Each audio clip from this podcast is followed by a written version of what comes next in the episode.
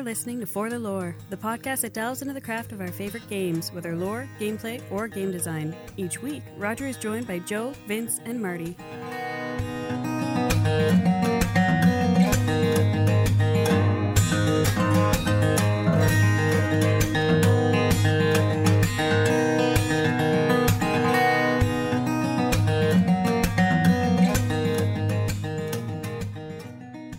Welcome to For the Lore. This is Roger coming to you on Monday, the 7th of May. We're going to have a fun show tonight, although it's going to be a little iffy with our co host. Marty is going to be joining us at some point when he remembers he's supposed to be here. Joe, however, will not be here. Um, his aunt in law, we can call it, Tart's aunt passed away, so our thoughts go out to Tart, and we, again, Tart, if you need anything at all, you know that we are all here for you. Absolutely. Now, let's jump right into Detroit Become Human. Did you get a chance to play the demo? Yeah, I gave it a couple runs. Okay. Did you enjoy the multiple runs as much as I did? Probably not only because it's a demo, but I can see myself in the final game definitely wanting to like fill in every little bubble on that flowchart because of my completionist syndrome. See, But no, knowing that it's like temporary and not going to matter, like I just gave it two playthroughs to see like how things branched out, but I didn't quite obsess over it like I know I po- I probably could. see, that was my plan actually to do just that. I'm going to play through it and see and kind of go, okay, well, this is awesome. This will be, this will be fine, or or be disappointed, whether whichever one it was. And my first playthrough was literally less than five minutes. It was just, but mm-hmm. I decided to do as my first one. They tell you every second counts, so I'm going, okay, well, I know this is a an investigation game as well, but I'm just gonna dive right in instead and see what happens. So because of that, it was insanely fast, but still impactful. And then I went back in and tried to find as many clues as as I could, and then I got a different ending. And then as I found those clues and I started referring to the chart, then I was like, oh, hold on a second, what did I miss here? And then I went back and tried to find those things. By the time I'd played through it five or six times, I realized that I'd played through it five or six times, and it was like, I'm still having fun. I'm still, I'm still actually uh, committed to getting as much of this unlocked as I can. And you know enough about me now after 10 years that if something is not permanent like that, I'm less likely to get involved, like a demo, exactly like you said, because mm-hmm. what's the point? You're literally wasting your time. But it didn't feel like a waste of time. It felt like an insane amount of fun. And more so for me at least, it was that that comfort in okay this is it this is exactly what i'd hoped it would be so long as there are enough of these moments in the game because you could have you know a half dozen of these quote unquote Yeah, one scenes. one fantastic scene does not equal a good narrative. Exactly. So we don't know. But if there are enough of these, I, well, I pre-ordered it.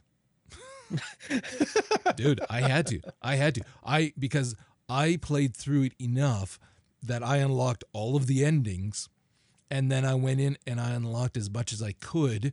There was there were only two things that I didn't bother unlocking the other ones because they were completely inconsequential. And then there was one thing that I still have not found. And Tristan did the same thing as I, and he could not find that one thing either. So, just to let folks know, if you did not pick up the demo and play it, I'm assuming it's still available and will be, I would guess, until the game releases, which is on the 25th of May. And I know that because I pre ordered it, like I said. uh, but, anyways, you you go in and you are playing the part of Connor. Now, again, we've talked about this game, so I'm not going to rehash everything. You know that there are the three androids that we are going to get to play as. There's Kara, there's um, Connor, and oh, what's the name of the other dude? The one that appears to That- lead. Don't ask me. Shit, I can't remember his name now. But anyways, those are the three. I'm happy I remembered Connor. Yeah. So you play through that scene that we saw some elements of in trailers and different things with the girl being held hostage by the android on the roof. Now, here's the thing. Uh, neither of us have a pro, correct me if I'm wrong. No. So we're playing on the base model for this game, which means theoretically, and according to what some of what we've read and heard, it's going to look even better on the pro version. Holy fucking hell, does this ever Yeah. look amazing! Now, before we get in uh, too far into this as well, did you get a chance to look at that uh, PlayStation blog post that I, I posted in the show notes for the the things that some people might have missed? No, I did not. Okay, it's pretty freaking awesome. Not all of it, because some of it you you kind of figure out as you're playing and whatnot, but some of it is kind of interesting. So too. I remembered, I was like, oh, I want to go back and read that after I played the demo, but I didn't play the demo until today, and I'd forgotten about the article. Right. So I, of course, read it thereafter because, again, I was really fucking invested in what I saw. Looking at the graphic design, because I'm talking about how good it looks, looking at it not just from a, a, a perspective of the the fidelity in terms of how realistic it looks, but also just the landscape of Detroit in 2038, 48, 38. I think it's 38, right? I believe it is. Uh, the landscape is different and it's reflective of the story because those androids are manufactured there. So a lot of the wealth remains there. So when you are on the roof and you're looking out, and this is something that I discussed with Tristan after he'd played it, because he was saying, like, obviously the story is fantastic those choices are fantastic so it's clear that a lot of the money went into that and perhaps it didn't go into the the design of the city so you can't kind of roam around freestyle like we've talked about with uh, new york with spider-man upcoming as well on the playstation 4 but when you're on that roof and you're looking out it's as real as you can imagine. It looks phenomenal. Like it just looks spectacular. And like as you're walking at least the first couple times you play through it i for me at least i had to pause and look around the city and just be Mhm. amazed at what you see. Like the the work that went into that is is admirable. The art design in general is fantastic. Yeah. Everything down to like the the the SWAT uniforms. I those were amazing. Like very futuristic, but still recognizable. Like I love how like on the back it has essentially like an LED screen with like what call they're responding to. Like it, it's a very recognizable but still unique vision of the future. And that's the big thing, and I think that that is again, if that's that was part of their design process, then I will give them credit for that and say that's quite clever because we are now we're in a time now where we are looking at classic sci-fi films that aren't that old let's be honest from the 80s or whatever that the time frame that the movies take place in has already passed us by. And the world ain't all that different. And i'm not just talking about back to the future. There's many of them and i think now that it's not just uh you know filmmakers and, and people in the tv industry but also game makers now that are realizing that while some technologies are advancing at you know a, an exponential rate a, a lot of the other stuff isn't. And you have to keep that in mind when you are doing your design for futuristic even if we're looking at 20 years in the future because shit ain't going to be that different. And even as it is now is borderline kind of stretching it really and not really borderline it kind of is when you're looking at the, the skyline of detroit but still it's enough that uh, you're willing to accept it and roll with it. And the costume design is a big one for that. That's one of the things they talked about in that PlayStation blog. The this the SWAT team design. If you take a moment and really look at it, freaking cool as hell. If you look at the outfits that the androids wear, they have to wear certain armband and different flashing insignia so that people don't confuse them with real people because they look that real. Mm-hmm. There's some very very clever design choices that were made that even if it's not gone into all that much in the story it's at least in the lore which leads to a lot more depth of gameplay when you're when you're in there. And i fucking dug that. Yeah it, it's definitely a world that i i would love to spend more time in and see more of just that that's kind of the best praise you can give a demo was it was good but it wasn't just good on its own like it definitely made me want more and a lot of that is purely from like the again the art design and the graphic standpoint really stood out to me as very impressive. I I liked the voice acting a lot. I Mhm. liked the character designs. I liked the facial animations. I liked I liked everything. I liked the manner in which the choices appear. Very, very minority report kind of looking. And also I liked how it presented your choices while still showing you what you might unlock, which is handy because of that flowchart. And this is where they do Although I- something I, lot will say uh, on that front, it, it- it's a demo. It's still not the finished product. There were a few times where like the camera angle meant I didn't see Yes. the pop up that came up. I It really annoyed me. I was like, I don't know what I just unlocked. I will say, however, and this is in their defense, we're probably not going to start with the game with this demo. I'm going Mhm. to assume there's going to be a little bit more to ease us into to the UI and to everything. And I found you only played it twice. I played it a lot. It did not take long till I got used to it that I was repositioning really fast to see all the the options. So uh, to me, I think that's going to be explained fairly early on. Yeah. And and then I again I like the manner in which because of that flowchart. Going back to what I was saying, we're seeing that with Telltale, uh, and we have been for a while now with those those choices and everything. And I'm actually going to touch on that ever so briefly later because I started back into Batman because I, I want to finish that off. But I like this system so much better. Bec- and, and and I'm not into flowcharts and shit like that.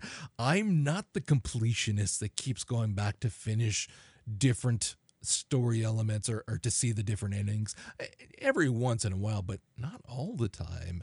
And and yet this, because of the ease with which that option is presented, I jumped on it. And I loved it. And I enjoyed being able to see all those other elements and to to really feel for those characters, despite the fact that this is a very closed off scene. The only frame of reference you have for these people and the androids, let's call them people, uh, is the the any kind of stuff that we've seen about the game thus far. And yet, after that first playthrough, the first one I'm going along, this is well done. I like the characters.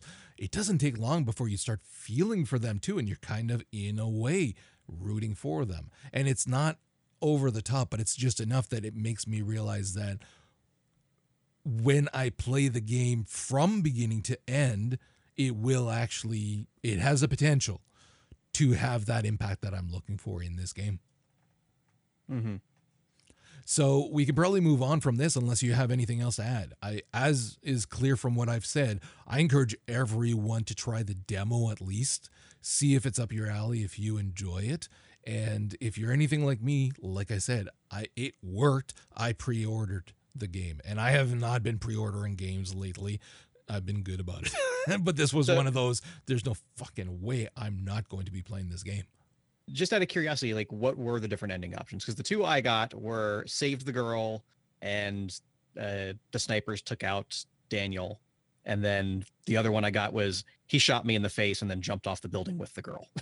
Okay, that's actually the last one that I got because that's the one where uh, you need to have gotten the pistol, the the, Mhm. the cop's pistol, and and I had to figure out exactly how to trigger the different options for the gunplay. Which going back to that flowchart, brilliant fucking move, guys. It was it was fun to do, and I enjoyed figuring out how to do it. So different endings you're looking at. There there were a few that were. Um, self sacrifices and uh, some others where you can assassinate uh, Daniel. And Is there one where Daniel does make it out alive? nope. Not okay, I didn't one. think so. Yeah. So again, this is where you're seeing where yes, there's going to be there are going to be a lot of choices for you to to have. However, the elements of the story that the devs feel are the most impactful for you in trying to understand sentient androids and AI and how that is going to affect our world and not too long kind of deal um, is is they they have a, a certain amount of control over that still so they can direct the story. So i i didn't mind it because there were so many choices. So again in terms of self-sacrifice the one that you had he pushes him off and then shields the girl, right? Is that the one you were talking about? No, no, I got the I got the one where everybody died. Okay. So the there's one where he starts to fall back. You Mhm. jump forward, and if you're close enough, if you've made it close enough, you yank her wrist, and using your moment, momentum, you pull her towards the the roof, which propels you towards Daniel, and you essentially shoulder check him, and and you both fall to the ground, and she survives. One of the other ones, you kind of do the same thing, but he falls back and you shield the girl, Emily, right? I believe it's Emily. I don't think I ever Uh, got her name actually. I think it's Emily. Uh, and then the um, and then as Daniel is falling, he's shooting you in the back, so you die again, Mhm. but the girl lives. The one that you got again, where he's shot in the forehead, that was my last one. That was impactful when it, because I tried Yeah. for like I was maybe on my tenth, maybe eleventh playthrough at the time, um, because a few of them failed or or I wound up slipping into a, a- an ending that I'd already done, kind of thing. So okay, uh, the, that there's the there's one where you pull the gun and you shoot him and he's dead, and um, there's another one where you bluff with the gun and then you shoot him down and I think he shoots you another time. I'm sorry, I don't remember them all. Yeah, it, but a lot. they were they were varied enough that you again for such a short scene i i felt again if i'd only played it once i would have said oh this is fucking lame but man if you go into it to play it the way in which it was designed i i felt completely rewarded with the experience. Once again enough so that i pre-ordered the game. So yeah i i thought it was fucking amazing.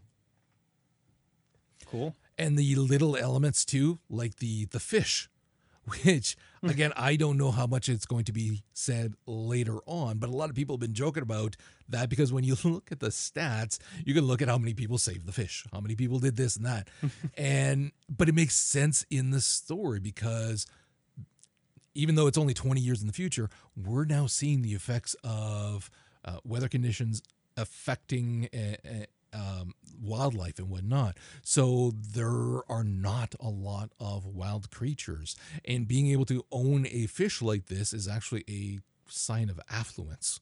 So even something that simple speaks volumes already of the people whose house you're in.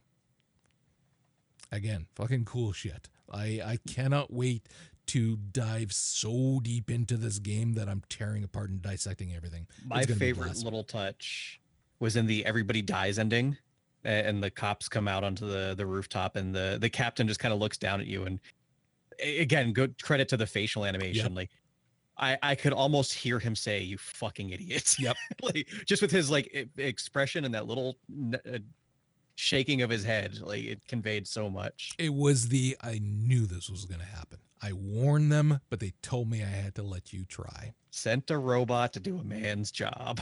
Yeah. Uh, so yeah, it was it was a great great demo. Give it a shot, and if you like it, support them. Buy the game. Let's move on from there. Let's talk a little bit about some RPG stuff. that was my air quotes, my Vince quotes. I, I was trying to think about how to phrase it in the show notes, and I was like, I, honestly, I ended up typing too much. So, to uh, to for some background here, because I actually didn't get into tabletop gaming until later in my life. I didn't have a group of friends as when I was younger that was into it. So one of the things that got me in, I'm gonna be slicing the into it out. it's gonna stop with I didn't have a lot of friends. well, so one of the things that helped get me into tabletop gaming is uh itmeJP. He's a Twitch streamer. He's been around for ages. He used to do StarCraft stuff, MLG gaming, and as part of his uh, personal streams, he started up this brand called RollPlay, which was started off with him and a bunch of other people from like the StarCraft community playing D and D on Twitch. Which, to my knowledge, they might have been the first people to do that. But RollPlay grew into like this huge brand. They've had numerous shows over the years, assorted D and D games, Shadowrun, uh, Star Wars RPG, one shots, and pretty much anything you can think of at this point. they stole our idea. The bastards. they stole our idea before we did it. Oh my god. motherfucker! Time traveling son of a bitches. But of all of their programming that I've watched, by far my favorite show that they put out was called Swan Song. And it was based on the Stars Without Number gaming system, which I know I've brought up a few previous times on this episode. So, what they're doing here is now that the Stars Without Number revised edition is out, they're starting a new Stars Without Number campaign. New cast, new characters, new everything. And one thing I really enjoy about the RollPlay brand, specifically compared to a lot of the other Twitch gaming sites that are out there now, is that they really put time and effort into thinking about not just you know what's a fun game to play but what's a fun game to watch. You know they eh, there's a very difficult line to balance between having a good gaming session and having something that thousands of people would actually want to view in or tune in for and you know subscribe to your channel for. And eh, they they over the years they've really honed that formula to the point where now they've actually got like their own patreon going on like it it's a very well run organization and they're doing something incredibly cool with stars with this new stars without number campaign. So one of the things that makes stars without number and a lot of kevin crawford's other games stand out amongst the pact is what's known as the faction system. The faction system is this entire list of rules and stuff for the gm to essentially give every npc faction in the game stats and be able to point out okay they have you know this core of space marines on this planet. It's it's a very nice system like to actually have a system in game for helping the gm keep track of all this stuff instead of just notes randomly thrown in a notebook and trying to remember oh crap where was that fleet? But it's not just for keeping track because every, every month of in-game time the gm actually plays a little solo campaign with the npc factions. Because of course they're not static. The player characters are going around the universe you know causing all kinds of chaos well the factions need to be doing their own things as well possibly even independent of what the player characters are doing to give the feeling of a living vibrant world that you're playing in it's really fun i, I really enjoy it and what they've done here is now anybody who supports their patreon for as little as a buck a month i, I, I back at the three dollar tier just so i can get like the behind the scenes videos and stuff that i really enjoy they've set up a special Discord server where all of their patrons can pick a faction in the game. And actually, the GM, Adam Koebel, uh, he's not actually deciding what the factions do every month. The people in the factions in the Discord are telling him what their faction does month to month. So it's giving them a lot of really good audience interaction with their viewers. And you get a few thousand role playing nerds together, and holy shit, the things that come out of it. Because it's not just a matter of, okay, we're building this building here, we're going to attack that guy over there. This is, I, last I checked, the last census had the Discord server at well over 3,000 members. Jesus. with uh, close to, I think, 20 different factions between them. Uh, and everybody is getting into actual role playing characters for themselves, writing backstories for the faction, fan arts, like you name it. It's blowing me away. Like I joined one of the smaller factions uh, known as the Trilliant Ring. Essentially, they're like space Apple. They're a very small company, but they make the absolute coolest shit in the universe. so the stuff that's coming out of us, like people in my like, I, I'm just kind of like sitting back and enjoying the ride. I don't have time to get super into a lot of this stuff. People have actually like made animated commercials for the absurd products we're selling. Like somebody made an animated commercial for a brand of ice we sell made out of a comet that was dipped in a planet of molten gold. because why not? And then that's not even getting into the freaking like noble houses. The, the the main concept of the the campaign they're running here is uh, noble house was taken out, need a new emperor, so all the noble houses are kind of fighting for control of the throne. Alicia, who she watches a lot of the role playing stuff, like she watches a lot of Critical Role and whatnot. And every once in a while, she'll watch some of the role play stuff with me, but she hasn't been as into it as I have, obviously. She backed the Patreon because this was such a cool idea. She wanted to join one of the houses. of course. she joined a house known as House Vela. Uh, the reason this noble house is so important is they're the ones that hold the star charts. So you want to travel throughout the universe, you have to have a Vela navigator on your ship to do so. And then where they've spin off with that is well, since the Vela, the House Vela, is the is the ones in the universe that are like the repository of knowledge. They're the ones that run the actual wiki for the game now. Like Alicia is an administrator on the wiki. Oh, for crying out loud!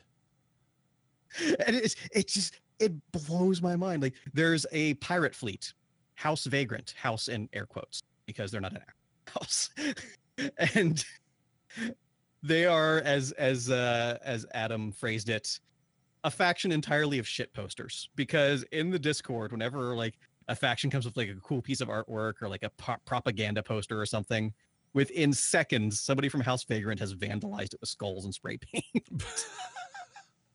There's a faction of uh, essentially a triad, uh, you know, a, a um, Chinese mafia in the in the game.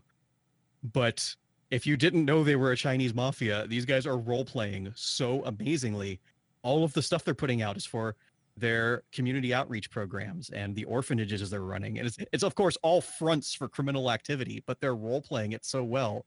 It's absolutely amazing to me. like I the they haven't even started the campaign yet. The first episode is coming up this Wednesday for the actual campaign, but watching the behind the scenes videos, the building of the lore, uh, Adam set up a Google Doc for where people could ask questions instead of just getting pinged a billion times on Discord. And he sat down. He's like, "Okay, I've got 90 questions in the doc. We'll do a stream today that to answer those questions." Turns around six hours later, and he's got 280 questions. Like people are ravenous about this, and it's been an absolute joy to just watch it unfold because this is something I've never seen anything like it in the online role playing scene, and I really hope it's successful for them. Well, it sounds like it already has been. Yeah. That's awesome. Very, very cool. All right, Marty, are you there? All right, Marty, I- thanks for coming out. For I was hitting the wrong button. Yeah, I'm here. There's been uh, police action in my neighborhood, so that's good. Um, okay. In your neighborhood, that could mean a lot of things. yeah. oh, I know.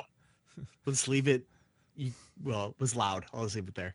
Um, let's talk about the high elves. I think is where we should go. Right. It's up to you. Take it. All right. So, uh, th- with the uh, allied races i- coming up in Battle for Azeroth, there is another push to include High Elves as a playable alliance faction. Uh, this is in addition to some of the, you know, the Void Elves are coming, and there's already Blood Elves, and so the current controversy seems to be like, why why not High Elves? Um, you know, Roger, you're back in WoW. What's your opinion or what's your take on this idea? Um, and then we'll get into the history of like blood elves, high elves, and all that jazz. Honestly, I it's funny because I I put it in the show notes because one of the the, the guys who listens to the show, uh, I think it was Mocha, yeah, it was, who was talking about this on Twitter and saying that he always has wanted high elves in and will never stop wanting them in the game. And I'd heard uh, a few people talking about it before, especially with the allied races. And it was one of those things where I kind of thought, you know what?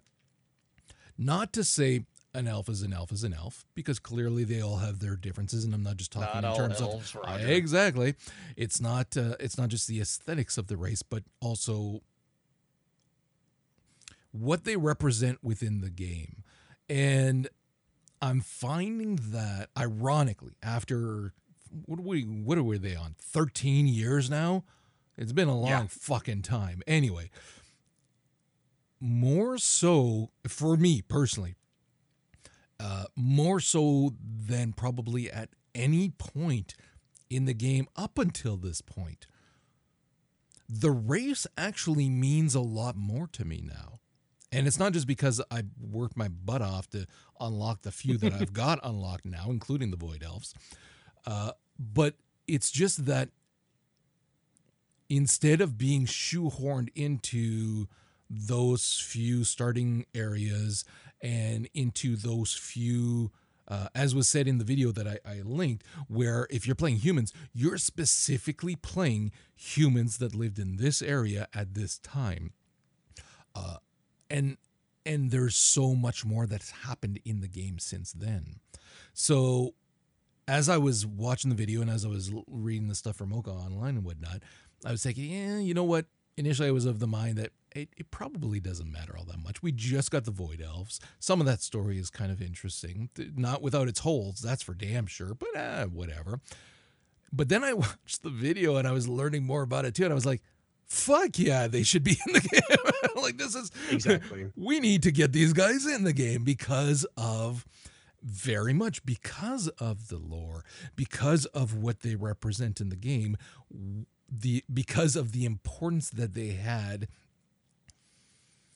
in all of the elves lore moving forward from that point as well kind of thing so because of all of that and because of what we've seen in terms of how little difference there is aesthetically to those new races compared to the old most of them not all but most of them really it's not about how different they look. It's that you are part of a small subset it feels like. Like i made a i've got a army of the light hunter now and he used to be actually a regular old Draenei and i thought you know what I worked to unlock it and I kind of like the aesthetic of it. I like some of the ratios, but I like that I work through that that quest line in Argus and everything to unlock it. So it was like, you know what? I- if it had been any other race, as I said, I probably would have just leveled one from scratch. But because I tamed some fucking hard pets and some old ones that aren't available anymore, I was like, you know what? I'll, I'll actually pay to race change them. And I there's no regret there. I'm actually glad that I did. So even something as small as just a small aesthetic difference in terms of how he looks, which is true, other than killer beards. About fucking time Draenei gets killer beards. but um, but yeah, other than that, it's pretty much the same goddamn thing. And you don't see the fucking beard from the back as you're running anyway. So I those races actually do make a difference. And if they're going to go down this route, which clearly they are, of offering different races, and they've also said in their Q and A's, listen, we're going to be doing more of these, and fans are saying this is a great fucking idea. YouTube streamers are, streamers are saying this is a great idea, keep it up. Then clearly they need to then understand that there are a lot of races and factions that will mean a lot to different uh, different people and that they should be in there even if it means that there's there's not going to be a ton of people necessarily playing them doesn't matter that fits in with the lore of that race so it's perfect Yeah, I, I don't have any good arguments. I watched the same video, uh, did some research.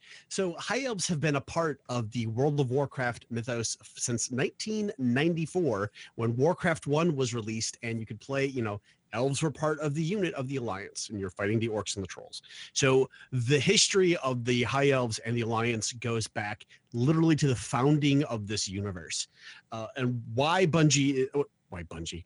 uh, why Blizzard is so hesitant to put them in there, I don't understand. Like the only thing I could think of is that they want something new in addition to something old. Um, and High Elves have been a part of the game since launch. I, it just it, it kind of boggles the mind. Like we're getting Void Elves, which the devs are on record saying those are basically High Elves. We're getting Blood. We have Blood Elves, which are basically High Elves, but you can't have an Alliance High Elf because you- insert your reason there. So it doesn't and make any sense. the, the void elf i i unlocked the, the void elves as well and i um i created one but i haven't done that starting area yet i kind of ran in and went oh this is new i'll save this for later um but it feels like especially after watching that video uh which i will link I, I highly encourage people to watch it. I thought it was a fantastic video. Yeah, it's a uh, pretty good one. It very much felt like a mistake.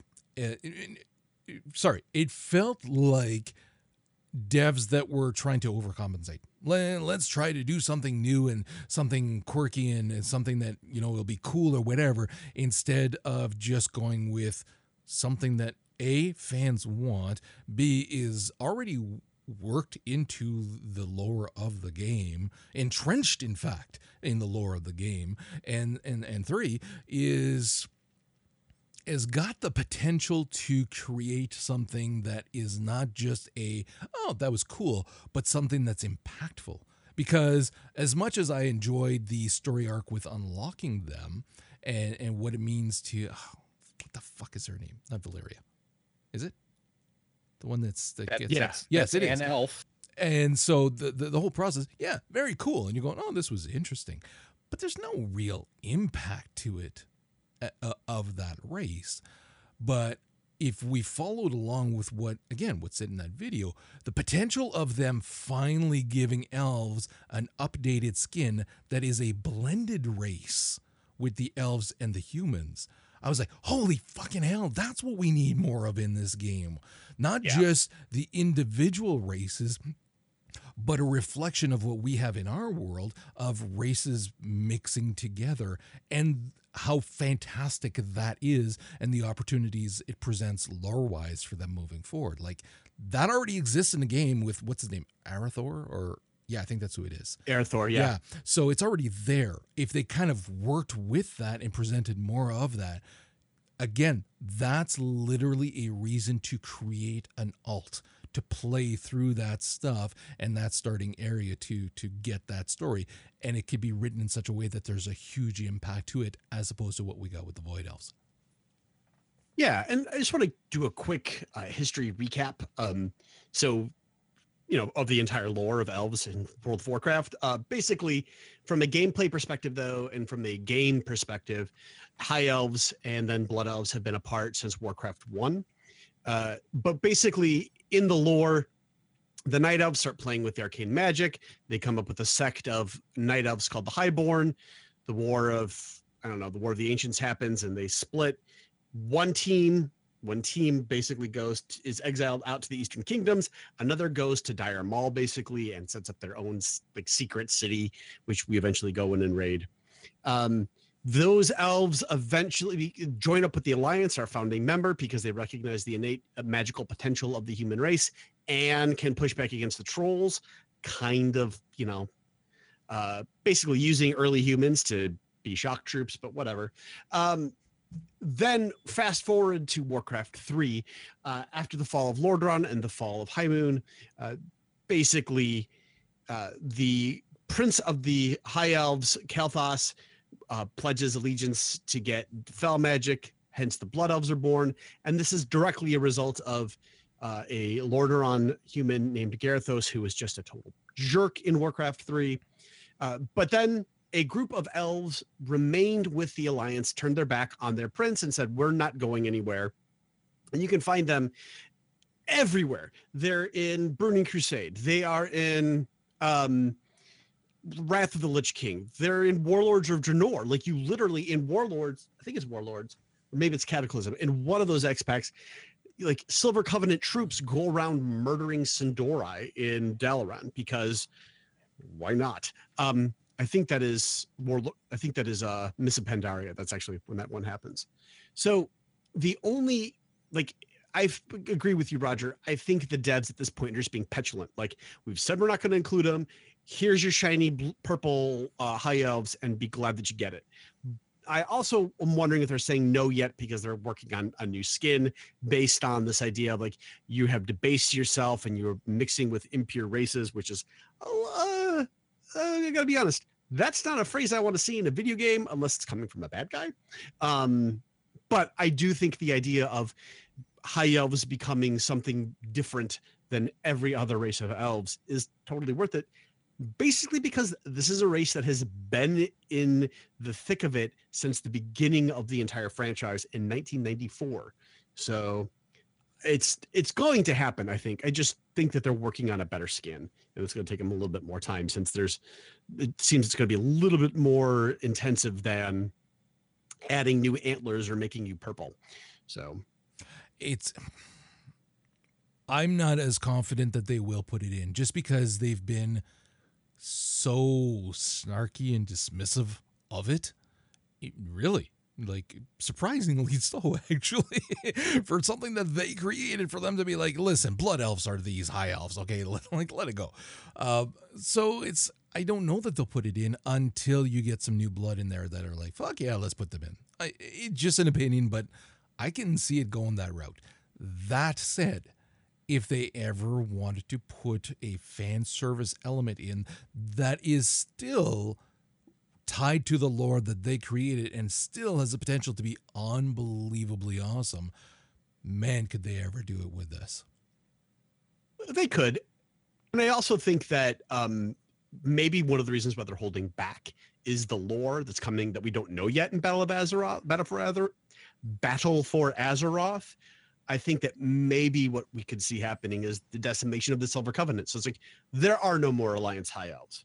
I mean, anything, uh, even that though, there should still be some remnant of them. But yeah, but there's the the problem with that theory is that they're kind of split everywhere. So unless there was a coordinated attack or you know some sort of virus that only affected those, which is ridiculous and would be a horrible story element for them to put in, there's there's no way that they can do that. I mean, fuck, aren't they in uh, the the uh, the tournament up uh, by Ulduar? Yep. So like, I mean, they're fucking everywhere. like you, you you can't just drop a bomb in one place and kill them all because motherfuckers are everywhere. Yeah. No, you could drop a bomb and kill a lot of them, but yeah, you wouldn't kill all of them. Oh yeah, from that um, point on, most of them, any new ones will be inbred. We can agree on that. but the they they still wouldn't get them all. But no, I, I agree. There could be some really cool story elements if they went down. And where you're see, saying how you don't want certain um, racial profiling and things like that in a game unless it's from a villain, that's the thing it could be used to really powerful effect if it's written properly because it is something that a exists and is one of those things where racist assholes will be racist assholes wherever they they are whether in film tv or, or, games. So if presented in such a way that it's very clear these are bad people then that presents a, a story element that well, I mean, we've seen some of that in WoW already by virtue of the fact that most, like the orcs, certainly have no love for the trolls, and and certainly the the elves don't either. So we already see some racial profiling existing. So it wouldn't be completely new to the game. Yeah, I, I can see that. I just I'm reminded of a quest line in Uldum, which was supposed to be a tribute to Indiana Jones, Raiders of the Lost Ark, uh, but ended up just really going a little bit too deep into the the Nazi analog and not executing it very well, um, which gave a, whole bunch of my friends who are Jewish who played who played the game at that point like this is really creeping me out. Uh, really and, now? Oh yeah. Now you'll have to forgive me because it's been fucking years since I played that, and I I legitimately do not remember. I remember doing the quest because I remember doing some stuff with that character, but it, eh, I I don't recall what you're talking about. So either I didn't do it or maybe it didn't phase me, which is possible though unlikely. But it was that bad. It was it really creeped out my buddy Ruben, and he because there's like a a concentration camp analog, and they're talking about, I think it was like goblin purity or some sort of like orcish pure, some sort of purity, and um, it got like they're talking about some sort of a gas. It was, I, if I remember that part right, like I just remember Ruben being like, "What the fuck, Blizz?" and he wrote an essay about it, and I don't think he ever sent it in or ever did anything with it, but it, you know, uh, Ruben was one of the guys that I played WoW with, and one of the reasons why I don't play as much anymore. Um, hmm. I walked away like being, yeah, fuck that shit. So okay, okay, yeah, all right. and with that, let's move away from WoW. Leave it on a high note. Uh, Warmind is tomorrow, or if you're listening to this, who the fuck knows when I'm going to release it? it's already been released. so, Marty, sell me on, and me and everybody else who has not played Destiny 2 in a long fucking time, tell us why Warmind matters. Okay. Because we already paid for it. Done. That's, the only moving on. That's uh, issue one. Like if you already paid for it, you might as well enjoy it. And I am gonna enjoy the hell out of this. Um, so there's a couple things that make Warmind uh, pop in a lore sense for me. And the number one thing, this is what I was uh, talking about in Discord, Roger. There will be items together, secrets that have tidbits of lore in them, like uh, the calcified fragments or the Siva Yes. fragments from Destiny, Destiny One. This The dead ghost. something ghosts. I wanted- That was my Yes. favorite part of the first Destiny. So uh, I think it was from the Polygon article about what's coming in Warmind, and there's a secret heavy event, and we're going back to Mars, and somehow Rasputin is now on Mars, which I could explain some of it, but not all of it.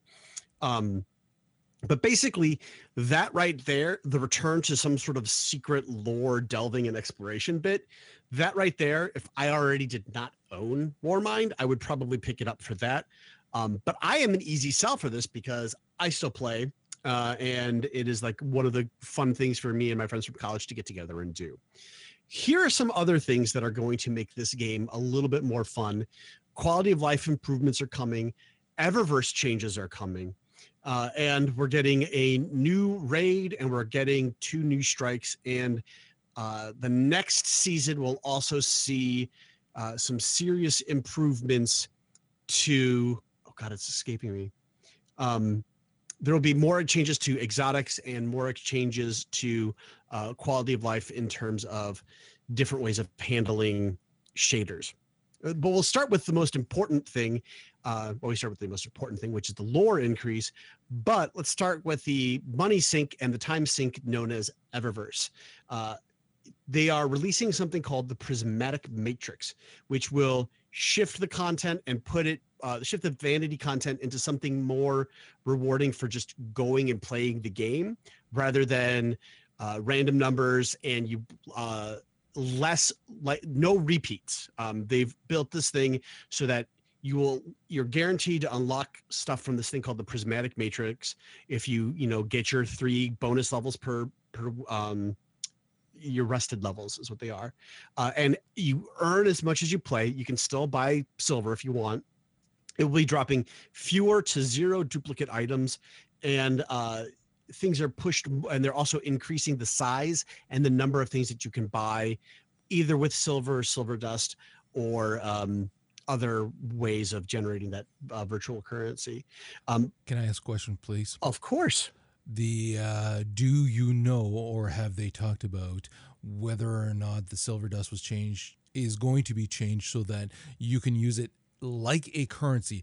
I want that chess piece. Here's your silver dust. Or is it going to be the same thing as before, where you're just using the silver dust to buy engrams and hoping it unlocks that chess piece that you want? so so far it does not look like that specific that specific change is being implemented in this patch but i believe that is coming or at least i've read so many articles demanding that it's coming that i think bungie will eventually relent because at this point uh, given the decrease in interest in destiny 2 they're going to have to make additional dramatic changes to keep people coming Fuck them Um, if they don't, because I'm sorry. That's the idea of Yeah. paying for a chance at something is utter fucking bullshit. Yeah, and giving us uh, faster ways to get the chance of getting something does not actively um, let us get that item sooner, but um, eliminating the duplicates and reducing the number of duplicates that you get. So, for example, uh, with a bright engram, I kept getting the same three shaders uh, over the period of a couple of weeks. That is allegedly not going to be the same thing, and the way they're changing shaders is coming uh, probably in season four. Um, what else is going to be? Oh yeah, I just want to read this bit about the prismatic knockout list. Um, every player, uh, so regardless of whether or not you buy Warmind, this is a change coming to base Destiny 2. Um, you're going to be guaranteed to get uh, featured item for the week if you pl- buy 10 activations of this new prismatic matrix, which just happens by playing the game and unlocking milestones. So it's a step in the right direction, but it's not, you know, you're not at the destination yet. So I don't think, um, well, honestly, I think they're going to have to change it. Um, what else is coming is uh, they're bumping the difficulty for heroic strikes and adding modifiers uh, to that and to nightfalls, which is from Destiny One. Like I remember uh, there was a strike, uh, the Will of Oryx, uh, though the Will of Crota, and if it was on Arc Burn, good luck playing because it was just brutal. Um, I It won't be hate that bad. shit. I What- hate that shit. You hate the the the tweaking and the of the mechanic. Yeah, when they start changing it with those specific things, it's like the fucking thing that they have where you have to keep running to get your life back. Ugh. Those mechanics are fucking horrible. If it's just okay, well, you can't use your arc weapon, so make sure you have something that uses another element. Okay, that's different. That's fine. Uh, the- but when you're looking at the other, when they try, in my opinion, it feels like they're trying to be clever. So let's just put a thing in there like that. You have to run. So you wind up just running in a fucking circle like somebody who lost an eye and has been concussed.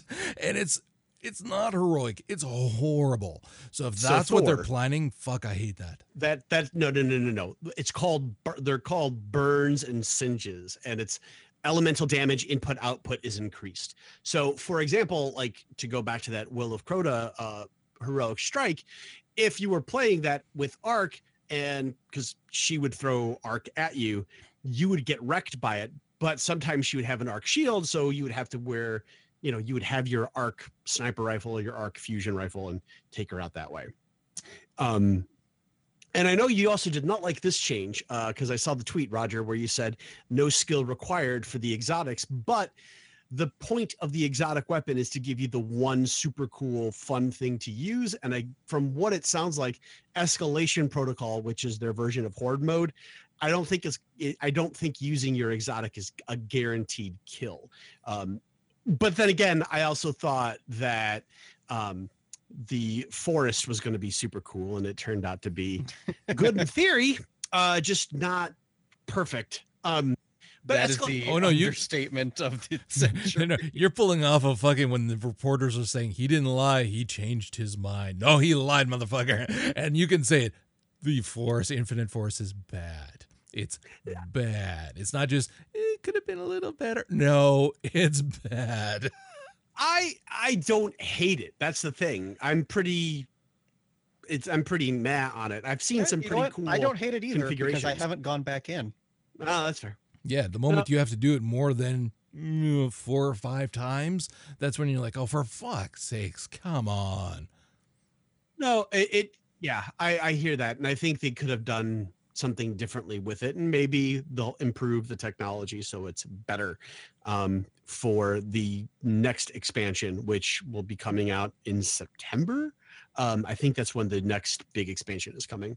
But going back to Um, the point that you made though about the exotics, the thing is is that unless they are tweaking very specific exotics, it will be a no skill required because some of them already are already so unbelievably powerful as we saw in Destiny 1 as well and they're doing the same thing here where you pretty much want to be running that build because that's the one that obliterates everything right away like the fucking pants for the uh the the holy shit it's been a long time since I played this game the bow spec the the, the pants for the Yeah, blow spec yeah. bow spec what are the The pants rig.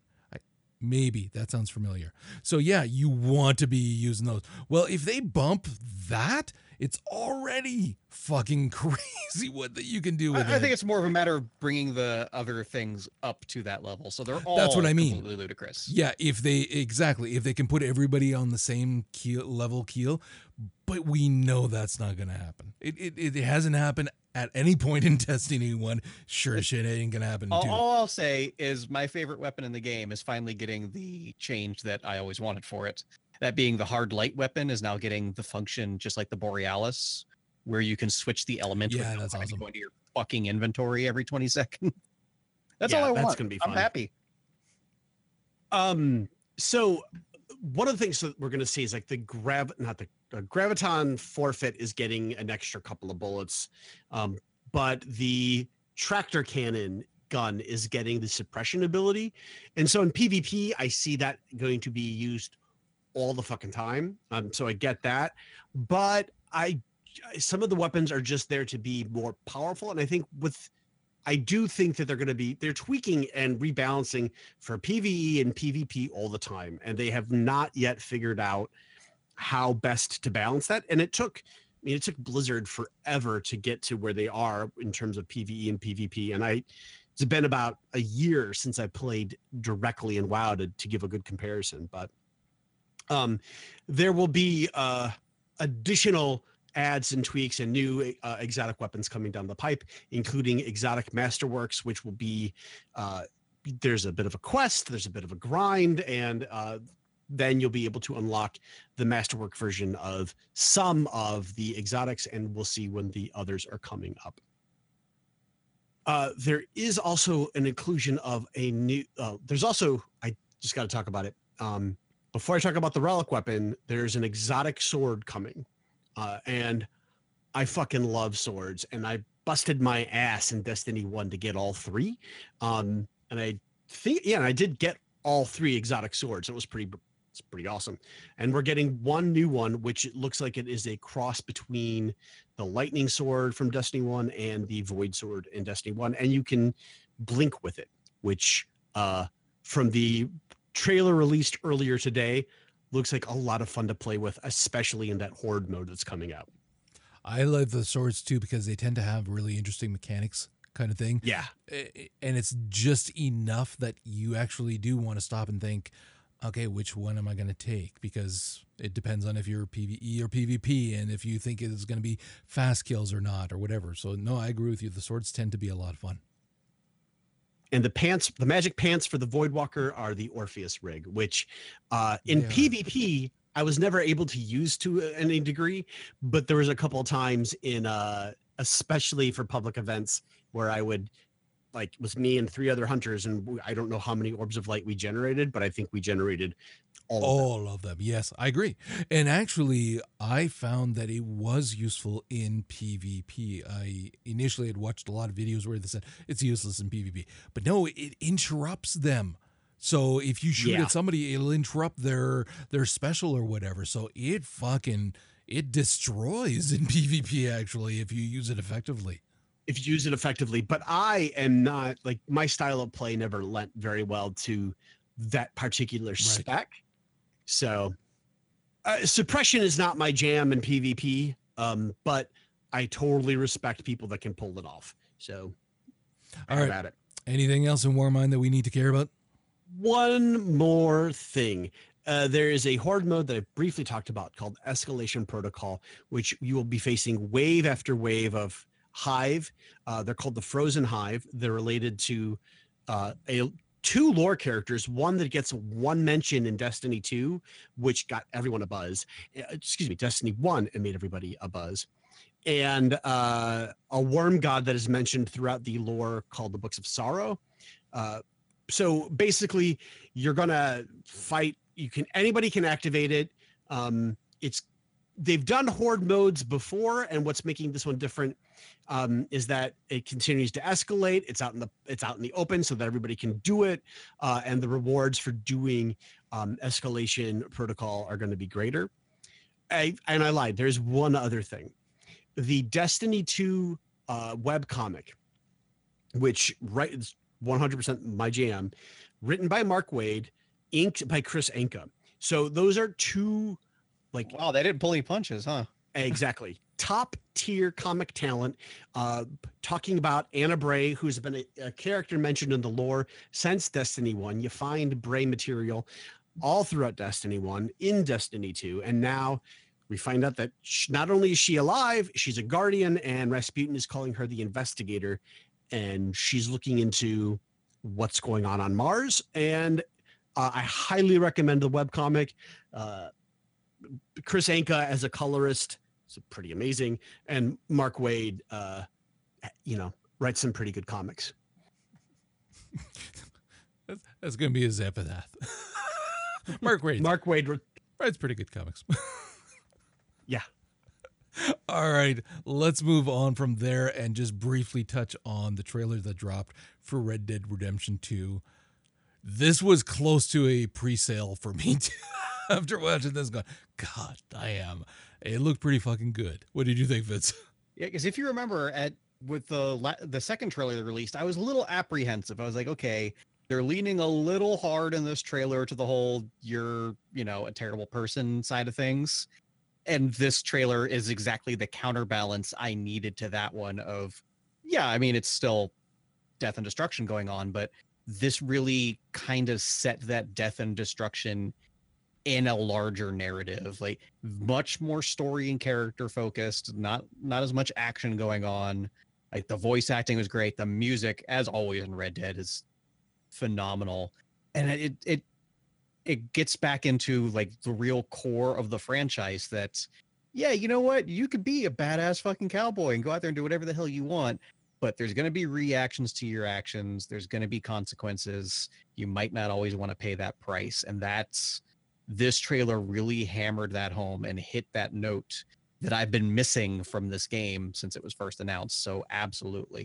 Mm-hmm. And then as an aside, the them setting it in the time period where the Wild West isn't really all that wild anymore. You know, it's becoming civilized. It's kind of like the last ride for a lot of these characters. Like that's going to lead to a lot of really cool story points as well. Like I, I'm I'm really into this now, whereas I was a little on the fence before. Uh, it's Butch Cassidy and the Sundance Kid. It's Hmm. it's it's getting to the point where it's getting harder and harder for them to rob trains and not get caught. And that's exactly what this was. You got the fucking train heist, and I'm going. Oh, I almost fucking orgasm. It was awesome. I was like, this, yeah, this is this is what I hoped it was going to be, and yeah, I'm I'm on board with this for sure. All right, with that, we are actually going to call it a wrap. Thank you very much for joining us. You can find the show notes, of course, at forthelore.com. You can find us on Twitter at forthelore. Individually, Joe is Loaders at J, Vince is Simodian, Marty is Officer Gleason, and I am Zen Buddhist. You can also find us on iTunes and Stitcher. And make sure to check out uh, comics, uh, All Comics Considered, which is Marty's comic book podcast. Talked a lot about comics tonight. He does a great job with his crew on that podcast. With that, we will talk to you guys next week. That she had the longest, blackest hair, the prettiest green eyes anywhere, and Marie's the name of his latest flame. Thank you for listening to For the Lore. If you'd like to hear more from the guys, check out Popcorn Ronin with Roger and Vince, a movie, TV, and anime podcast, as well as Lore Watch, a Blizzard lore podcast co starring Joe. And if you're into comic books, check out All Comics Considered with Marty and his crew. Lastly, thanks to Manelli Jamal for the show's theme music. You can find him at manellijamal.com as well as on iTunes and help support this incredible musician by picking up his CDs.